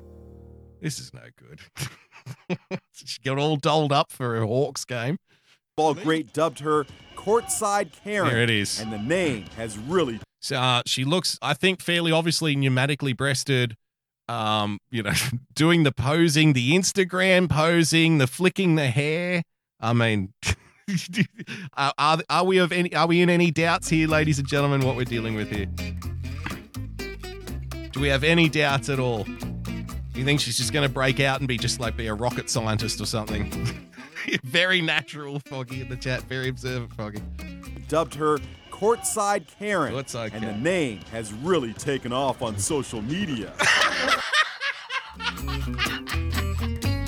Her name, I bet she hates that. She must hate getting all of this attention on her Instagram account. you know, I just really hope that, I just really wish that people would stop attacking me on my Instagram account at Courtside Karen. I made a new one just for now because I'm getting so much attention now. I want to direct them to the appropriate thing where I can sell my lingerie products. I bet she's, I bet she's hating this, hating the attention. got kicked out of the game for talking LeBron James. Her real name is Juliana Carlos. Okay. She and her husband and two others got the boot. Before the game, she posted video showing her posing courtside wearing a mask. front row at the Hawks.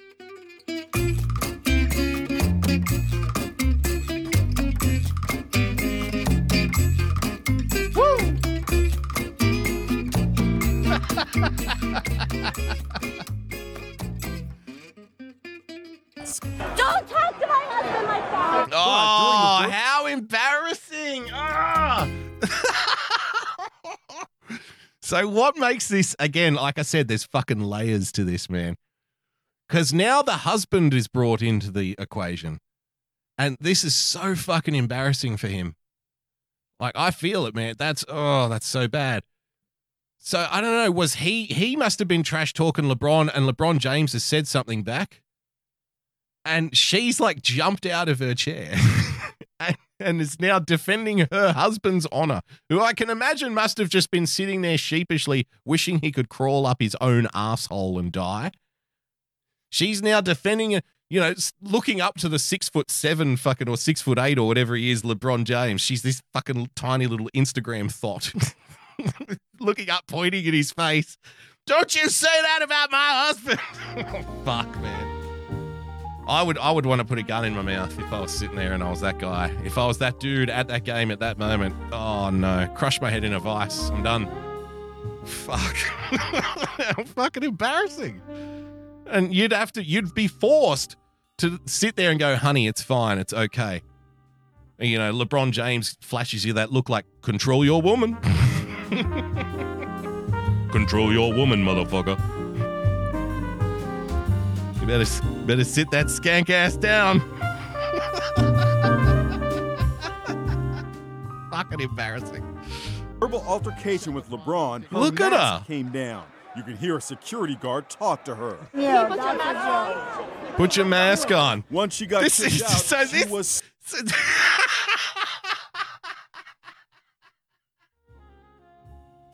I love it. Everything about this is perfect. So they're upset. They're they're upset at her for not having her mask on while this is happening. That's what it.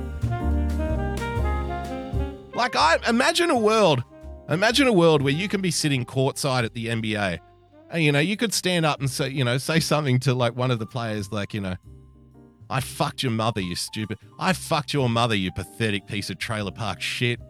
You know, something, just say something really offensive to them. And you know, there's a big there's a big controversy in the media because you weren't wearing a mask while you're doing it. Maskless man spotted at NBA game. And, and you know, you're you're screaming, I hope your sister gets AIDS and dies. Fuck you. You're like, we we photographed this man not wearing a mask at the front row of the game. And that's all we got for you. That's the only thing that matters. Apparently, he was also in some kind of altercation, but I mean, look, he's not even wearing a mask. God, I can't. God, I can't wait until they start forcing people to wear three or four or five of them to go to a game. I really can't.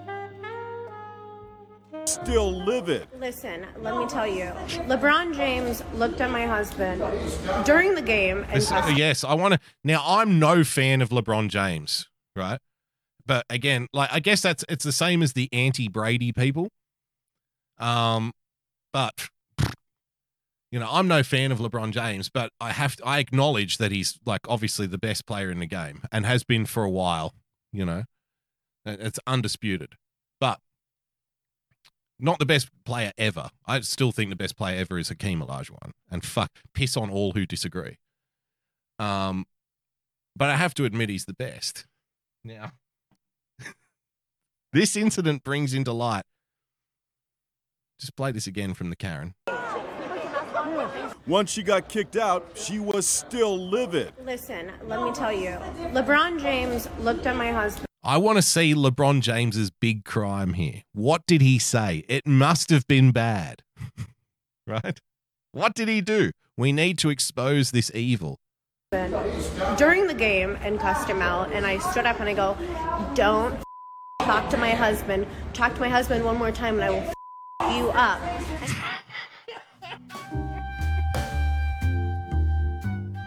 Talk to my husband one more time and I will fuck you up. So, who is she? Hello everyone, welcome back to my channel. She does online makeup tutorials.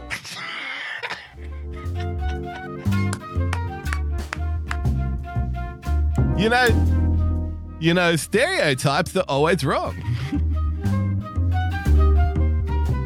How dare you come up with these stereotypes? Who invents these stereotypes? Wow, I didn't see this coming. She does makeup videos on on Instagram and TikTok. What?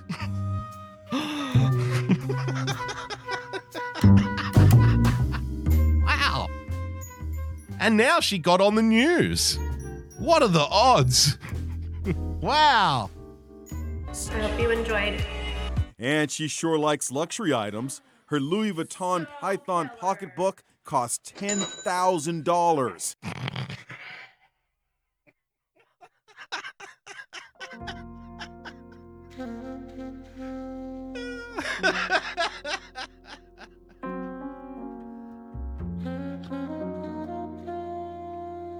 Wow, huh? Front row, front row tickets at the Hawks games, right? Husband, I suspect husband is making enough money. Um, they've got that terrible like corporate art on the wall. Oh, that that's the kind of art you would find in the, you know, the area manager for a bank branch. You know, that's the kind of shit you would see hanging in his office. You know. The feature walls. And... So hubby's obviously doing, you know, well for himself. He's making it. He's covering the spread. You know what I mean? Ten thousand dollar Louis Vuitton unboxings. She so she's very relatable. She said the only TV she watches is The Real Housewives. I can't. you don't say. isn't isn't she grand?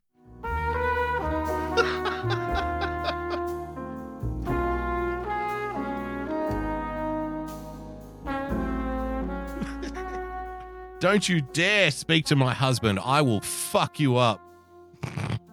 she's you know why? Because she's Jenny from the block. She's from the streets. She's from the streets, this one. She's not going to let anybody intimidate her. She's an empowered woman. She's an empowered woman who does makeup videos on Instagram. Jim Enward, I like her. I think she's nice. After the game, LeBron did not think ejection from the arena was necessary. So they kicked her out. There was a back and forth between two grown men. You know, we said our piece. He said his piece. I said my piece. And then when someone else jumped into it and, and, and said, Now, again, like I said, I'm no fan of LeBron James. No fan whatsoever. But this is the look of a man. This remember what we were talking about before? How embarrassing for the husband because she jumped up, jumped to her feet, and said, like, "Stop talking shit to my husband." You know, that's the look that the other man will give you when she does that. That's why it's embarrassing, ladies. If a man gets into an argument with another man, your job is to stand back and hope for the best. You're there to give moral support at that time. You're not you're, you- you're not there to like jump in the middle of it. Don't ever ever do that. Because if you do, then the man that your husband is arguing with or your boyfriend or whatever, you know, the other party in this argument is going to give this look to your husband. It's going to be like, you know, control your woman. I'm telling you. Oh, it's awful for this dude. And then LeBron, you know, speaking about it. No, we were having a back and forth as two grown men. And then, and then it got really weird. Yes, exactly. Frozen Asian. This is the face of a man pitying another man. Correct. Correct. Even mid fight, you know, because guys can, if girls fight and it's, you know, it's, it's vicious enough, it's nasty enough, they will um, try to force the other one to develop like some kind of fucking eating disorder or complex about it. You know what I mean? But guys can guys can be friends after they fight because we're guys. You can be fuck you, I fucking hate you. You're a dumb piece of shit. You don't know anything. And then the next day, how you going, man? Because it's you know, really not that important. We don't care as much. So even in the moment of, you know, hostility, even in that moment while LeBron is arguing with this courtside guy, he still when the wife jumps in, when the wife interrupts and says, "You know, don't talk to my husband like that," and he flashes flashes him this look, as Frozen Asian said, the man of a the look of a man pitying another man. Even in that moment of heightened hostility, we still have empathy. You know what I mean? He can still pity the guy in that while he's fighting with him. Something else. had their piece. Um, but I didn't, I didn't think they were, you know, should have been kicked out. Today, Juliana Carlos writes on Instagram, I want to apologize for losing my cool Ah. and removing my mask in the heat of the moment. We- We're remo- She's apologizing for taking her mask off while she was cussing out LeBron James. I mean, come on. How much more evidence do we need here? now, if you're wondering about where we are now, so this was, this story is five days old. Now, if you're wondering how this has developed, I've got good news for you, ladies and gentlemen. it's gone exactly the way you probably suspected it would. Porn website offers Juliana Carlos $50,000 after her vo- verbal altercation with LeBron James. She's now being offered porn roles. now, I I suspect that this is not that uncommon, right? I suspect a lot of women who, you know, go viral or whatever get offers from people to like, hey, take, can we take some pictures of you or can you, you know, you want to do a movie or something? I bet that happens uh, quite a bit. I wouldn't be surprised. Um, now the question is here. I want to see in the chat. Does she? Will she take the money? Okay, because she's obviously rich already. That she obviously she's getting ten thousand dollar Louis Vuitton bags to review on YouTube. She's the kind of rich where she doesn't have to work and she can do you know makeup videos on Instagram.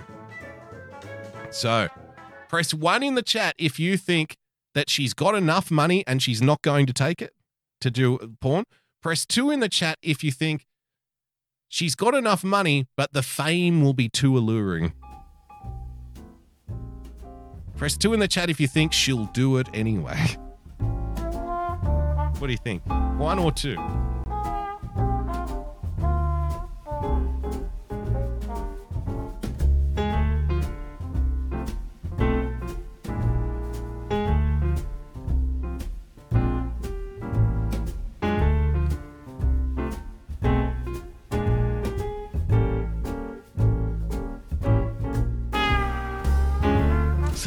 Ernie Banks. See, this is why I love Ernie Banks in the chat.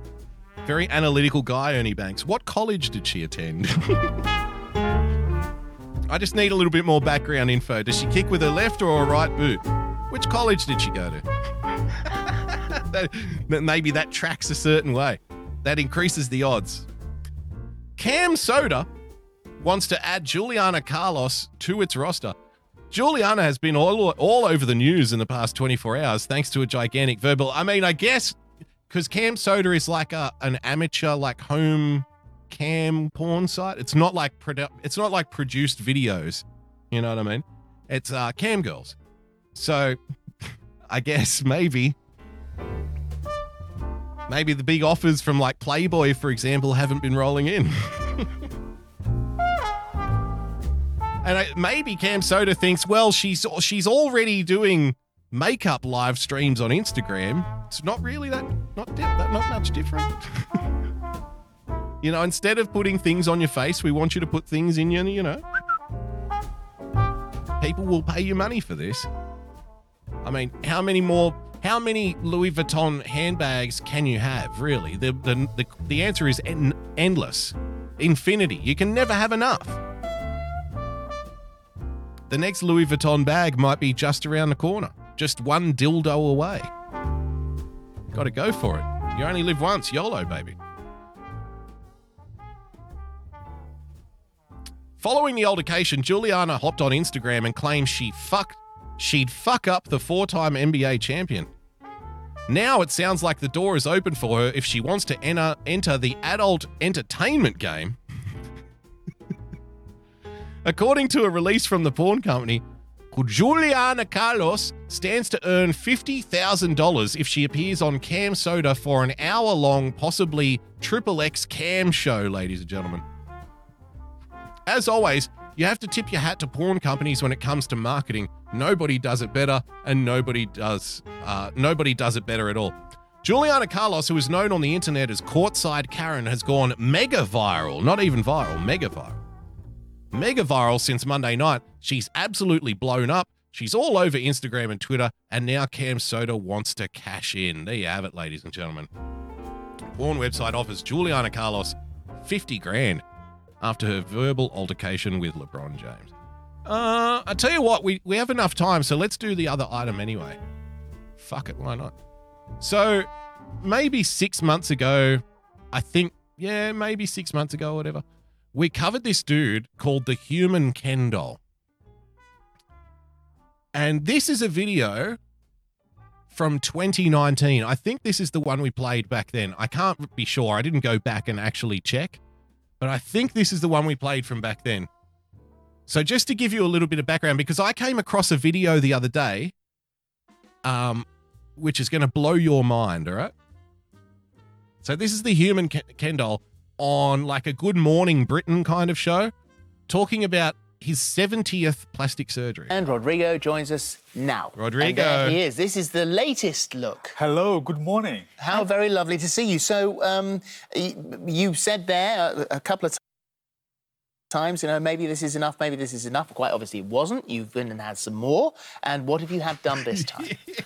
Well, uh, I love Holly Willoughby because she gives some of the best faces. Remember, we did the video of the guy who has the world's largest penis and he was on this show?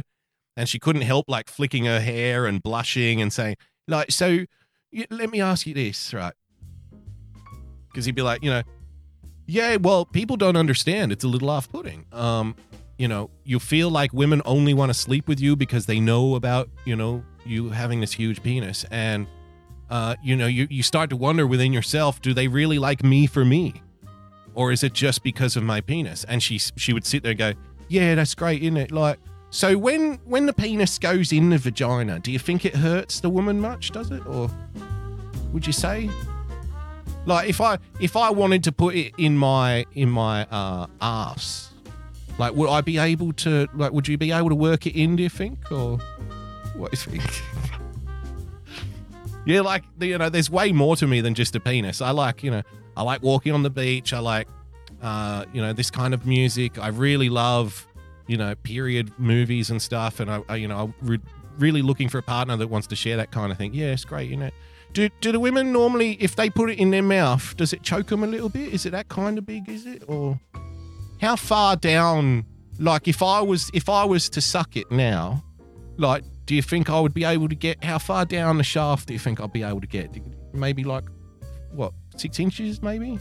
How big is it really? Can you just whip it out for us? Have let's have a little look there. And she'd be flicking her hair and smiling and shy and shit. So I love her because she's very, she's very expressed. She express, she expresses what she's thinking. She's one of those people who'd be terrible at poker. Have a look here. And Rodrigo joins us now. And there he is. This is the latest look. Hello, good morning. How very lovely to see you. So, um, you said there a, a Now couple look of at the times, you know, face. maybe this is enough, maybe this is enough. Quite obviously, it wasn't. You've been and had some more.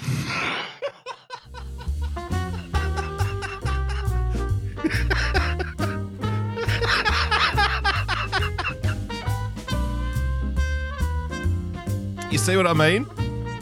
That's kind of like the look of like. it's very strange, though, isn't it? really, you've had how many? You've had seventy, have you? Well, you look look very interesting. That's that face. I can't believe I'm talking to this man. wow, that's really something. That is. She can't hide it. She can't hide what she's thinking. Oh, and what have you had done this time? Well, uh, this time I had a, a facelift, Mm-hmm. temple lift, cheek lift, Hmm. lip lift, the replacement of uh, my chin silicone implant. Yep. Uh, I Well, had so a we're, we're wearing them out now. he said he said he's had a replacement for his chin implant. So he had an implant and he's gotten another re- he's got another implant to replace the original implant. I like I, get- I don't know. I don't have any implants. Is is uh, implants kind of like, you know, off-road tires that if you, you can wear them out, you need to change them. Can you get a retread? Is that cheaper? I don't know. Nikki Fruity Loops in the chat. That's the look of a, the woman. It says, This show ends at 10 a.m. Thank fuck. all right, so he's celebrating having all of these procedures done. Uh, that's a type of eye lift. And now I, Eye can breathe. Yeah, because last time So you I came had here, my nose done You'd had it for the 11th time. for the eleventh time. Who would, you know, that's news to me. Did you ever hear of such a thing? Apparently, apparently after 11 nose procedures, after 11 nose jobs, you can find breathing a little difficult. I mean, he just said, "Look, now I can breathe." And I went as it as it tried to, as it as the air tried to escape past the fucking bags of silicone in his face. as it tried to squeeze past like the Botox flexed fucking cheeks and fucking. Oh my god. Hey, my asthma's gone. Listen to me breathe.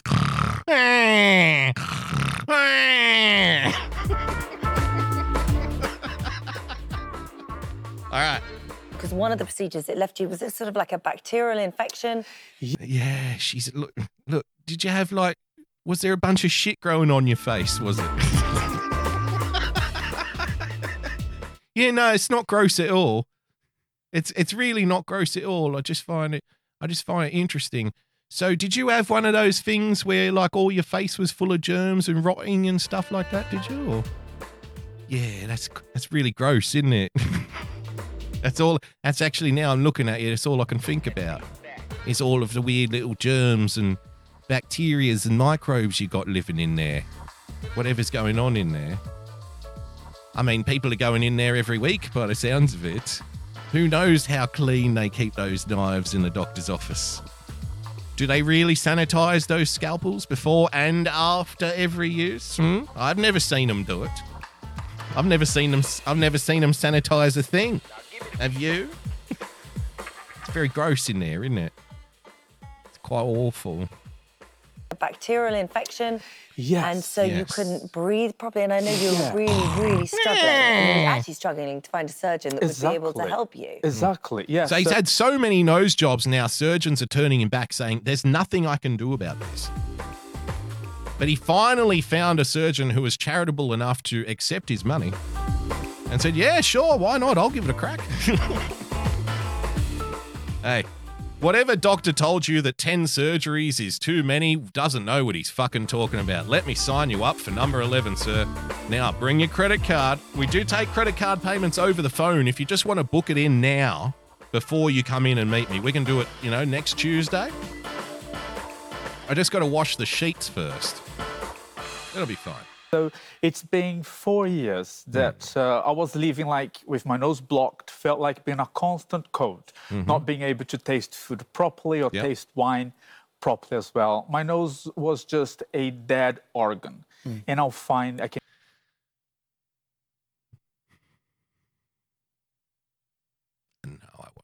And finally breathe. I was caught with bacterial infection Yeah. that destroyed with now look at this. You can tell here the lovely Holly. You can tell here she's very interested in this story. infection. Yeah. That Look how interested she is in this man. She's really enjoying talking about this.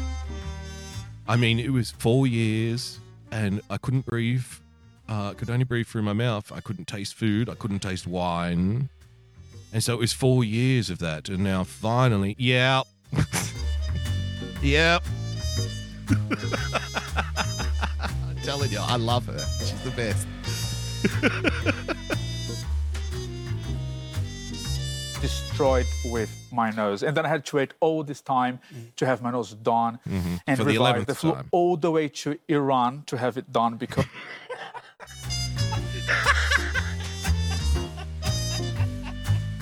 I wasn't far off, was I? I found an Iranian doctor who would help me. but wait, sir, I thought you said the Iranians were strict, hardcore religious fundamentalists who want to kill us all. yes, but they saw this young man who had a dream of being a Ken doll and they wanted to see him breathe again, breathe again. They're very charitable like that. All right, so here's the update part of this. So that's just that's just a little context for you. Now, I this came up. YouTube suggested is a strange mystery to me. I know there's algorithms and shit that decide what shows up on your suggested list. I, I can only I can only shake with uncontrollable fear.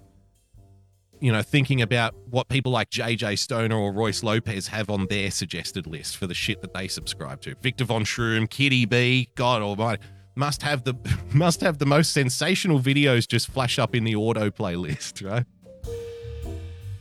And make it a very dangerous thing to leave that option on. But for whatever reason, this came up in my suggested list. And I thought, hang on a minute, hang on a minute. This story has developed. Ladies and gentlemen, I present to you the former real life playboy, uh, playboy, the former real life bar, fuck, the former real life Ken doll. It's late. I haven't had any sleep.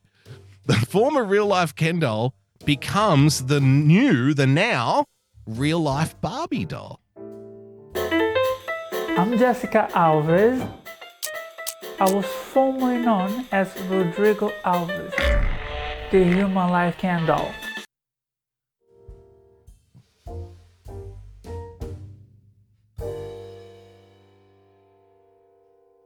you know, there are some very dangerous and bigoted people out there. There- there- There's just gobsmacked silence in the audience. what? No? Huh? What? you know, there are some very dangerous bigots out there with stereotype views who say things like, now, I would never say this because I'm not a bigot. I love everybody. I just want everybody to be the best that damn them they can be. So if this makes you happy, fucking do it, man. Good for you. Go, go. I love that. Gypsy of Diamonds, Gypsy with the diamond. Where did you steal the diamond, Gypsy? Didn't see that coming? Oh, trust me, it gets so much better. So, you know, go out there and be the best you can be. But there are some very dangerous, very nasty, bigoted people out there who say things like, for example, um, you know, getting all of these procedures done and getting all of this plastic surgery isn't going to make you happy, right?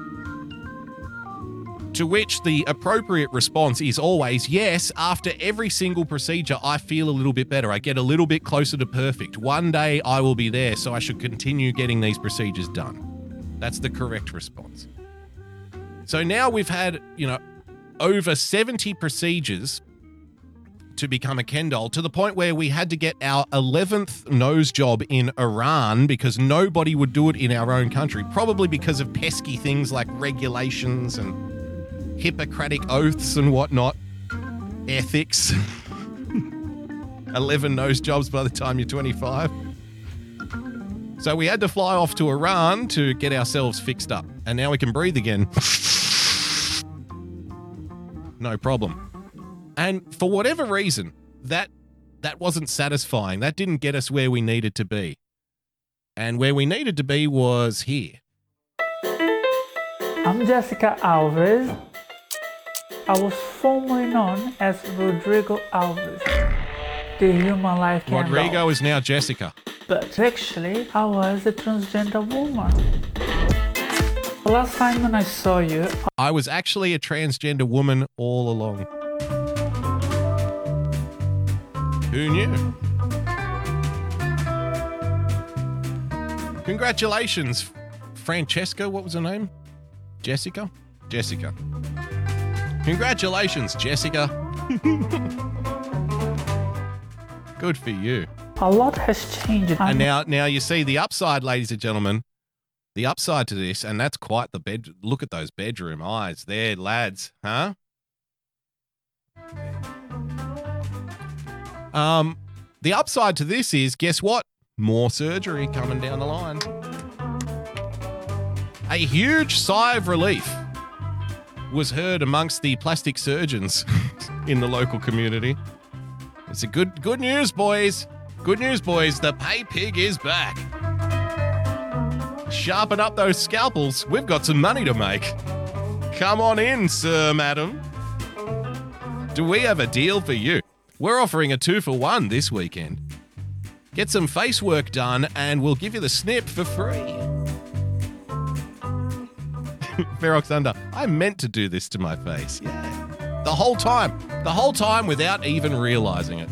I'm a totally different and new person. Yeah. I'm reborn again. I'm a t- I'm a totally different and new person. Ah. I'm born again. Totally new person. Gee, if only if only it were that easy. If only we didn't have to live with the, the choices we've made in life if we put a dress on. Wait a minute. Wait a minute. Alright, that was too easy.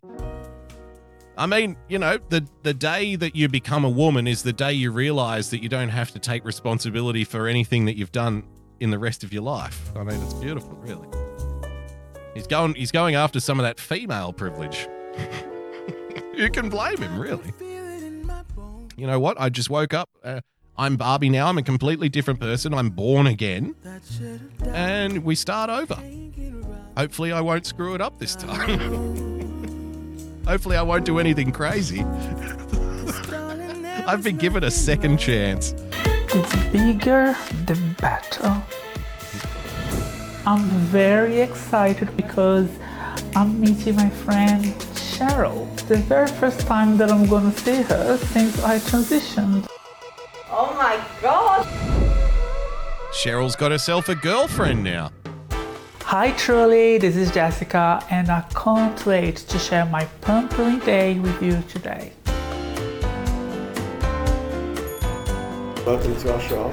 Thank you very much. The shop is really beautiful. It's a wonderful pleasure to meet you. And you too. You look amazing. Thank you. I was just walking Why is this bitch not wearing a mask?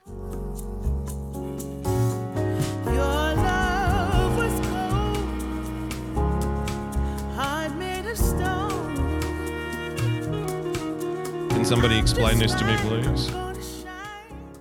Because, I mean, I guess, I guess, wouldn't want to hide that pretty face from the world now, would we? Why would she?